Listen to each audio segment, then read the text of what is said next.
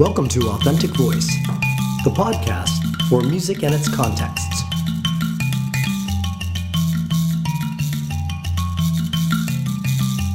Hi, my name is Gerard Yun, and this is the Authentic Voice podcast. Woo! This is the first time I've actually said that.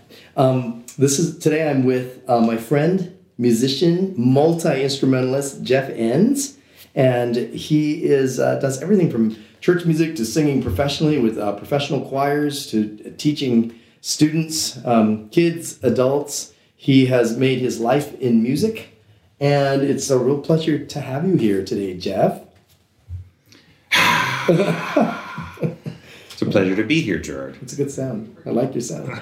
So, um, Jeff is going to talk to us uh, very briefly about um, this life in music you have, which is really unusual compared to a lot of uh, when we think of a person as just maybe doing one style of music or doing uh, playing guitar their whole lives or just playing the French horn in an orchestra. Your life's really different, Jeff. So can you tell us a little bit about that?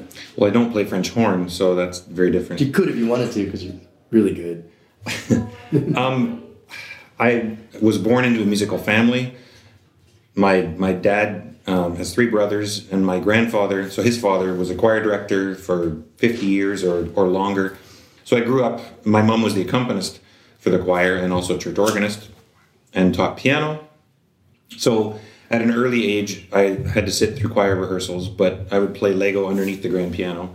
and I would sing along with my, my mom's piano students. I would sing their scales and that. So my mom thought, hmm, maybe there's something, maybe this kid, you know, he's not just eating gum off the floor. He's singing along with the, with, with my students. And maybe it was uh, because you were eating gum off. It was really good gum, yeah. yeah. it could have it could have helped. It was knowledge. It was enhancing, musical enhancing gum. It's like a superpower. Yeah. It was it was kind of Willy Wonka ish. Nu- nutrition food. Yeah, yeah, some sort of genius food. that's that, that's the only reason I got here. well, um, well, where's here? We don't even know where here is. But yeah, go on, go on. So what? So I started. Um, a friend of my mother's started her kid on violin and said, "Hey, you should take you should Jeff should take violin lessons too." Ah, so I started violin, and um, I I, re- I sort of I think I really took to it. I, I enjoyed it. I always um, I, I love church music. When I was my mom would talk about how when I was little I would be humming with with just an empty bottle, like I would be done my milk or whatever, and I would just hum and I was playing organ. So that was what I was doing. Holy cow! So I always that was one of my first memories was them installing the pipe organ in my church. So you grew up just in the middle of, of this great church music culture, which was mm-hmm. this the Mennonite culture yeah. that we have here in Kitchener Waterloo? Well, it's Russian Mennonite, which is Russian different than Swiss Mennonite, but not different. I mean, my church happened to it had been a Presbyterian church, right? And then when my family came to Canada, like my grandparents and that, and they they were looking for a church. They actually met above Harmony lunch, and they it was a dance hall on Saturday nights, and they'd come in Sunday morning wow. and sweep up and clean the place up and have church there. And then when this church came available, it it already had an organ in it. So we were one of the few Mennonite churches that had a pipe organ. How unusual! That's that's kind of crazy. So it's not that unusual, but it we already had one there, so it was a, it was a tradition. Yeah. Um, so it, then it died in the very early '70s, and then we put a new instrument in 1974, I believe. Do you think that that background in church music um, sort of prepared you or influenced you in becoming this sort of crazy multi instrumentalist? Like, how many? What are the instruments that you play and teach? I mean, you play. Um, I, actually, I find Tuesdays are my craziest day. I teach violin, viola, cello, and double bass on the same day. Holy I've only got six students. well, on, on, that day. okay, and and what else do you play and, and teach? Um, I I teach all, all, all the strings I teach. Um, I also play piano and organ, and you know the the keyboard instruments. So I'm music director at a church. Mm-hmm. So I play organ, direct the choir, wow. and then and play piano whenever need be. So I don't I don't have any piano or organ students at the moment. Okay. Um, I'm a bit more comfortable teaching strings just because I've been doing it more. Mm-hmm. And you and you also play what else? What else do you play? That's it. But you sing professionally, right? Yes. And who do you sing for? Uh, I sing with the Elora Festival Singers, who are now just the Elora Singers, I guess, okay. and um, the Canadian Chamber Choir. So both and then I sing with various professional groups. Um, Nota Bene sort of does one-off gigs here yeah. and there.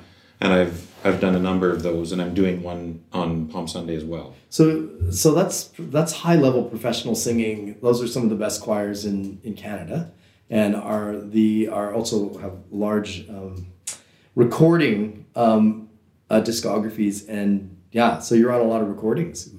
Not a lot, but probably about six, maybe. Wow.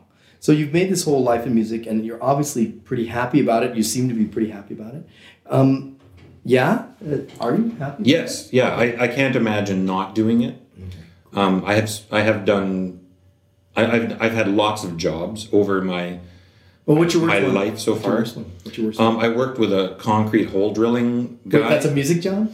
oh no, no, that wasn't a music Oh, job. oh, okay. No, it was a guy. He would just. He had a nervous tick of flicking his teeth. He had false teeth, and he would flick them in and out of his mouth all the time. And Like out.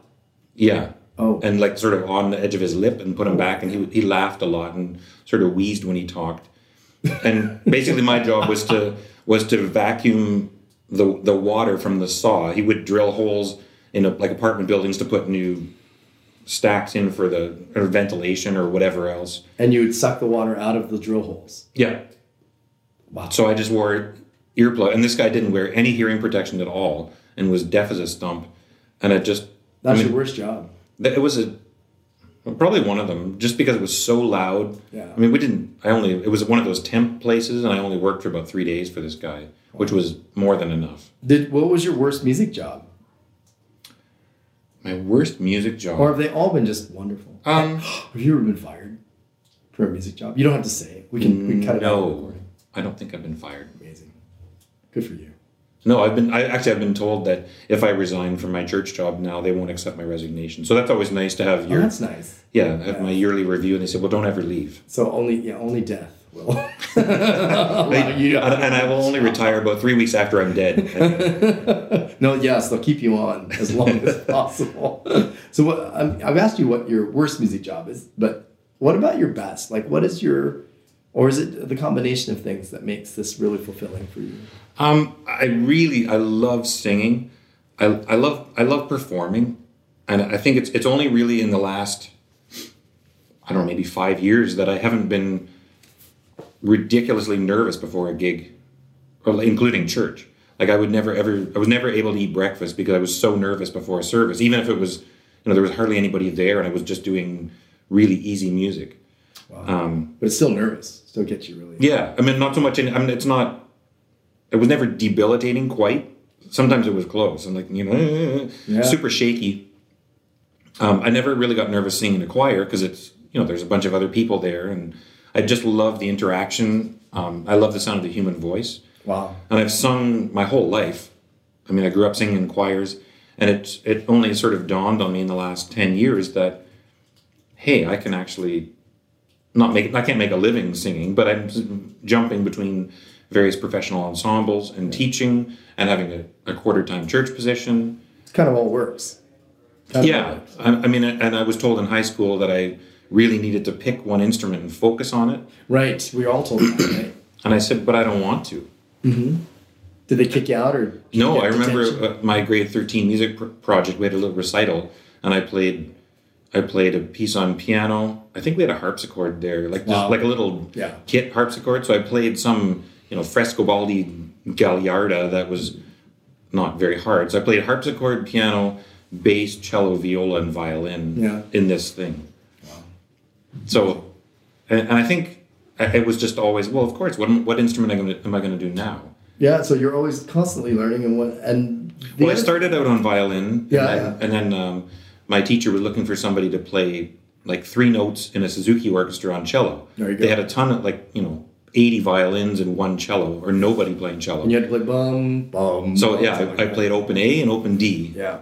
and I thought, oh, I like this, and so I started taking cello lessons. And because I'd already done violin for a bunch of years, it it's not exactly the same, but it's not that far off either. Mm-hmm. And cello just really, I, I loved it. And then I started playing youth orchestra, and then they said, "Hey, this was this was," and and I quote my my audition, "Hey, you've got big hands. You want to play viola?" because the- Right, we, we right. lost about four violas, so I picked up a viola and tried to learn alto clef in a week, and showed up and played through Mars from the planets the next week. Not very well, but There you were. And then our bass player dropped out of high school when I was in high school orchestra, so I started playing bass. That's great. And then When did did you- piano, and I always wanted to play organ. When did you start playing? When did you start composing though? Jeff is also you're also a amazing composer, well published, and certainly one of the most successful composers we have in the KW area, but certainly in choral music. You're well known. So, uh, what happened there? like how'd that happen? Sounds like Um, you were busy playing everything. When you have time to compose anything? Well, I always I, there was always sort of music happening in my head. It was just a how to get it out of my head, which Uh-huh. was fairly difficult. Um, or I hadn't figured it out. I tried to write. I loved fugues and stuff, even though I was useless at math. right. That sort of, I know. I guess mathematical formulas. As long as they don't call them mathematical mathematical formulas, then they They work. They, Well- they work with me. well, so I would try and write fugues, but I, you know, I'd get three entries in, and then I, I gave up. So it wasn't really till university, I think second or third year, that I took first year composition, Mm-hmm. and then that was, you know, we'd have to come up with something, and I would. I, I all- I would have a lot of vivid dreams too. So I figured at least if I had a piece based on a dream, I would explain the dream, and even if the piece was garbage, it had an interesting story. So people wanted to hear what I was going to come up with because at least there was an interesting story. Yeah. Was uh, so it sounds like university was the place you got to be a composer. What was that true? Was it that suddenly university was home and they Well, I said, took- you were a great composer, Jeff, and, and No, they uh, de- definitely did not say that. why? I mean, Um, you're like, well, I took I took composing and improvising for organist at the same time, Okay. which both sort of complemented each other.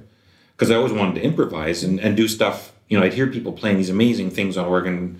Just you know, how do you make this magic happen? Mm-hmm. And then you need you need a whole box of tools to to do that.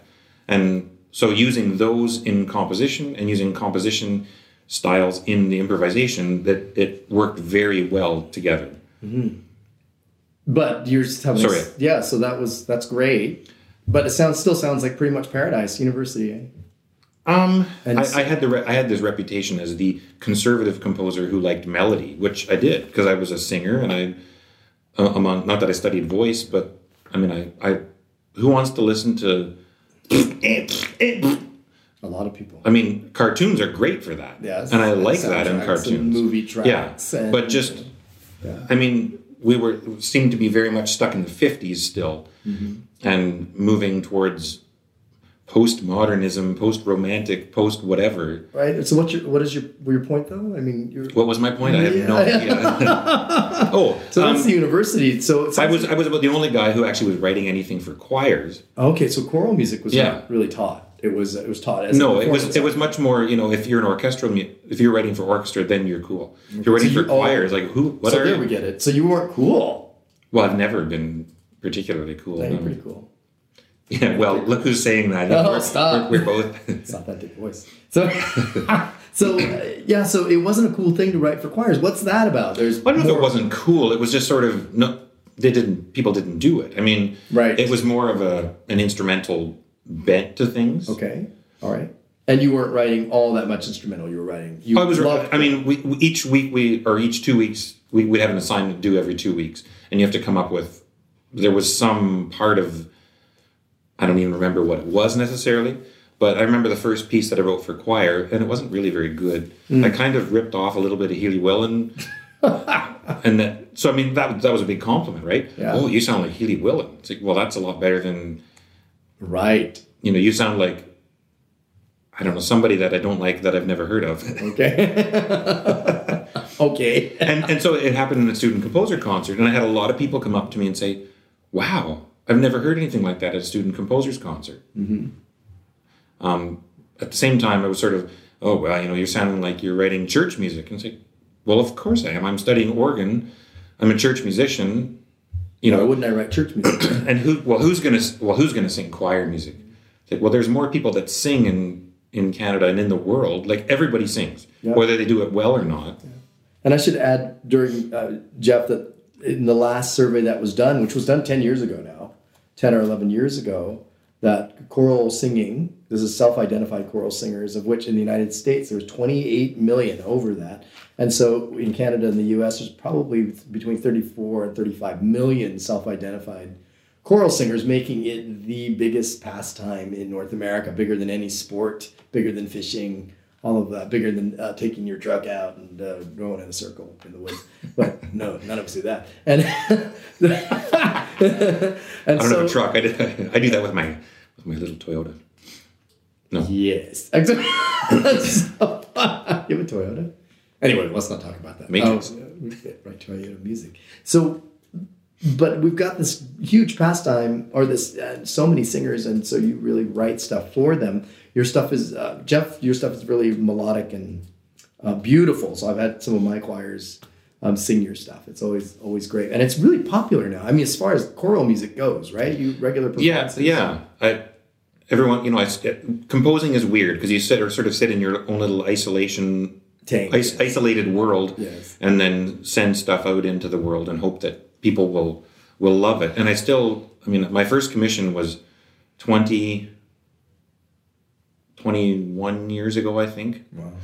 and I still am a little bit paranoid every time I say yes to something that I either I won't come up with something or I'll write it and they won't like it Right. Right. because you know we all just want to be loved, right? I, I don't know.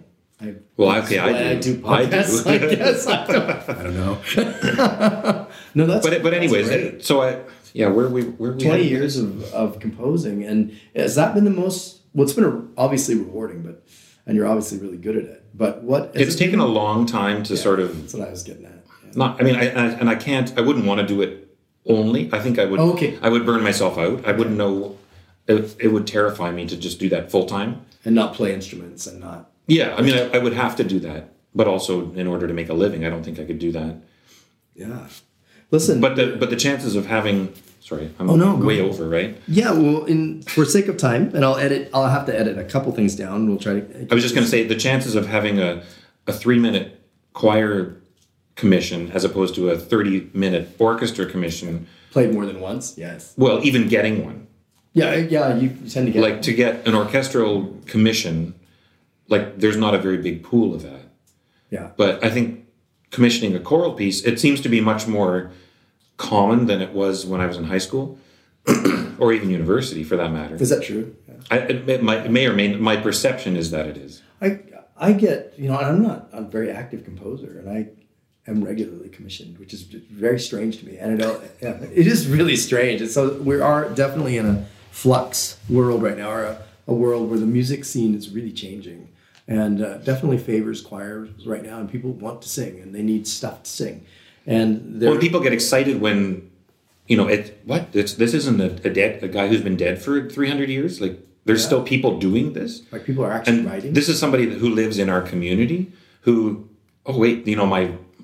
My brother's brother- uncle's yeah, friend went to school with him in kindergarten or something. You know, there's always connections, right. Like especially in the choral world because it's such a small, such a small. I mean, it's it's a huge world, a huge country that we live in, but the choral world is really very, well, it's tight. very yeah. Yeah, it's very tight. Well, you're talking about the classical choral music uh, world. Beyond that, there are lots and lots of choral singers who, Right. I mean, they're absolutely everywhere. And uh, in the community music scene, we access people we never thought of before who also need music. Um, dementia choirs and people who are uh, suffering from or who are, who are autis- autistic and are still singing within music therapy.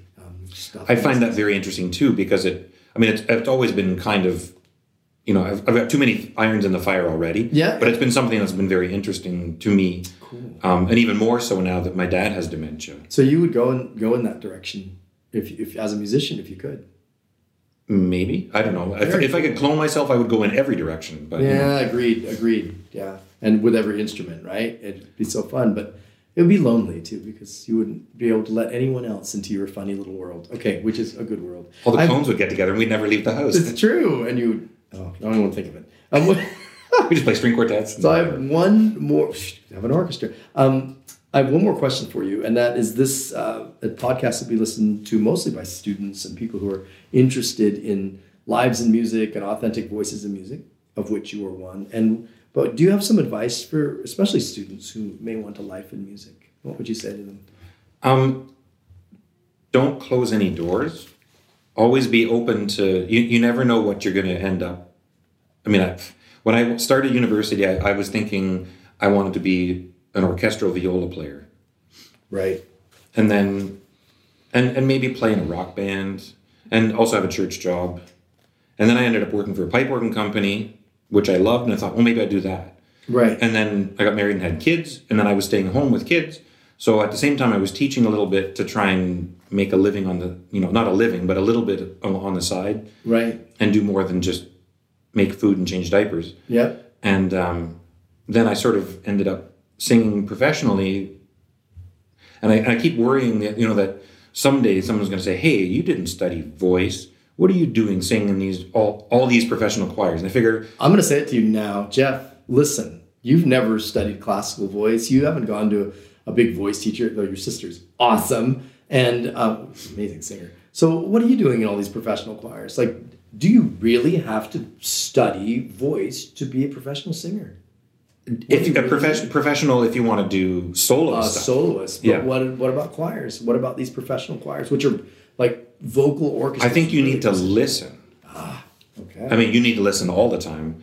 But um, I mean, I mean, I've grown up. I've always sung in choirs my entire life, and I've, I've developed. I've become a really good sight reader from an early age, and partly from being a multi instrumentalist. So as long as I don't think, you know, I, I found it a little bit confusing. I jumped between cello and bass, so it was the same clef but totally different fingerings and different strings. And then I'd jump into the alto clef, and then I'd sit down and play organ, and ah, yeah. and somehow my brain can process that.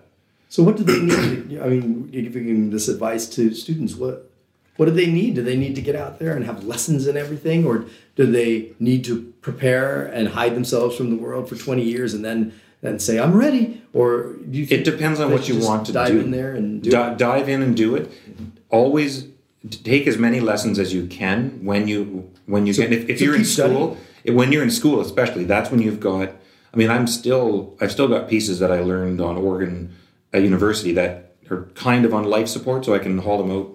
You know, the the party pieces, Right. and I still because once you get into the real world and you're the real world as opposed to school, Right. um, where you don't have time, you're trying to juggle work, family, it, or or whatever, So you can lose focus. or or you just don't have the time to do it. Yeah. Um, but just be always be kind to other people because you never know who you're going to influence. Yeah.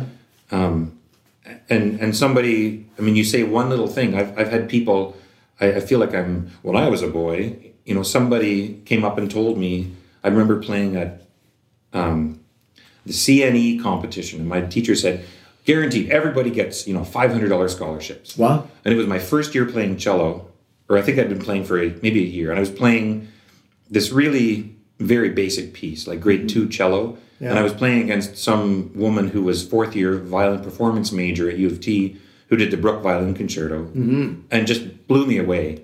And I thought, how are we in the same class? Yeah. And I was just, I was so disappointed. I think Yeah. I was nine or eight. I was like, oh, I suck. This, this is terrible. And this guy who was the principal cellist of the TSO came up and said, I really liked your tone. Mm-hmm. You know, you you really sound good. I'm like, whatever, buddy.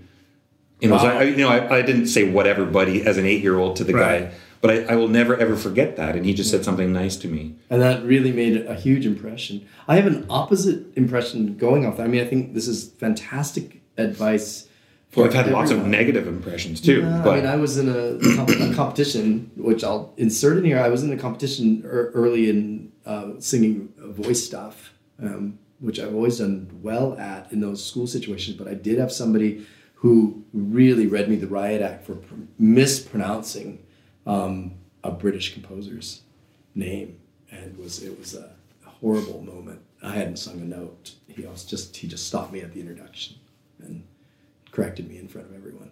So it, that was so negative. Of course, the result was not good for me, and that has stayed with me. So the unkindness can stay a really long time, and the kindness can stay even longer. And well, we had talked about this before, um, just about teachers. And I, I mean, now now that I, I was always a little bit worried to be a teacher because what if I was like my first violin teacher who was, I don't know if cruel is necessarily, I mean, she certainly, it was a very much a, if you picture Blues Brothers, the nun from Blues Brothers, she was very much like that. yeah, You know, total, totalitarian regime. yeah, Um, very strict. but you know that was the 1970s were definitely different than the tens or wherever we are now. Right. But there's still very, I mean, there are still people who treat other people um, as if they are, uh, well, like treat them unkindly or find a, a way of thinking in which they uh, allow themselves to treat people as, as not human. And that's probably um, more prevalent now in our society. Than But then I had a teacher that just, you know, didn't praise me unnecessarily, but compliment, like when I did something well, really encouraged me. And it's like, wow, I totally want to. I, I want to practice. I want to work harder just so that you'll say more nice things to me. because it feels good, Yeah, right? and and I and I was getting better too, which is a really nice side So product. well, the, and the, so the teacher's role, I mean, for you, it sounds like uh, as you're giving advice to our students and, and other people, that there's an important role there for any musician, as- especially a teacher, that you're treating other people pretty well, uh, but also uh, this affirmation thing. And I'm thinking in terms of everybody, those 28 or 34 million singers out there, if you're one of those people who's going to be auditioning them or letting them into groups, that um, that's a crucial time when you can be kind. Well, and do the best. I mean, I think about my church choir, which is about eight now. I mean, the the oldest person in my choir is about seventy seven, I think, Yeah. and the youngest person is about sixty four, Yeah. So people, excluding me. Um, but you know what? They I, they they really. I mean, we have a lot of fun. We laugh. So you can do the best music that you possibly can with whatever you've got at any time. and it'll Every everything is a perform not a not a performance, but always try and do the best that you can. When you're, everything's important, right? yeah, when you're when you're playing, yeah. I mean, really, because you, never know who who will be there and who will be touched by whatever you've done. when it's those the people that you are. I mean, some of those people they're 75, 80 years old. I mean, really could be their last choir, and I have a violin student who's 86 or 85. She changes her age weekly. It's but somewhere between 84 and 86.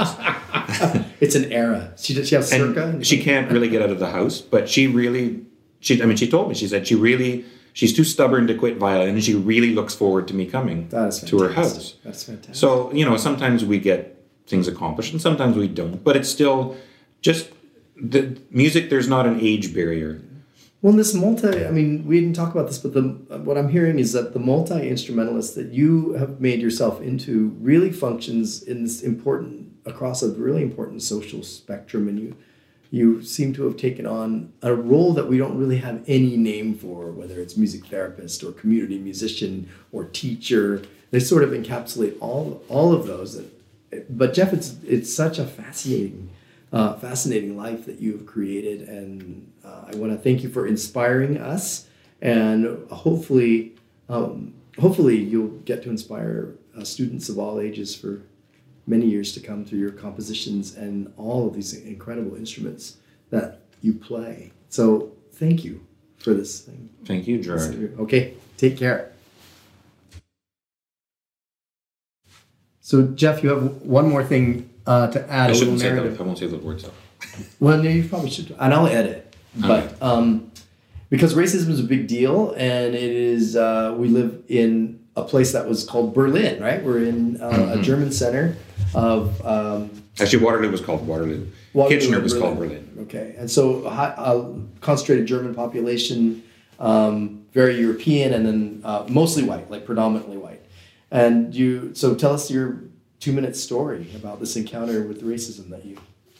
Well, I grew up um, going to school with mainly kids from the um, what did I say? Married married student apartment buildings. Yeah, yeah. So my school was maybe University 150 kids, and we had at least 30 or 40 countries represented in our in our school population. Because of the university yeah, population. yeah, yeah. So and it was also very transient. So I had more pen pals by the time I was in grade four than most people have in their life. Yeah.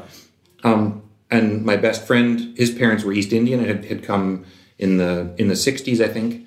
And um, I had a friend from South Africa. I had I had lots of, I mean, just friends from, from everywhere. And it just, it, my, my and my my other best friend um, was from Hong Kong, So this is great. So you had this multicultural upbringing. and he was born in Hong Kong. His name was Xing Shang, which became Sunshine. And his brother was born here, so he was Frank, which I always found hilarious. anyway, so we were walking home from school. My friend Seamal, who who was a fairly fairly dark skinned East Indian, um, and I just remember these these the bad Catholic boys would always come and bullies. beat the bullies would come, you know, punch us or throw us. There was one hedge that we always got thrown through, Oh, and we, you know, we almost re- destroyed the hedge just from us going through it.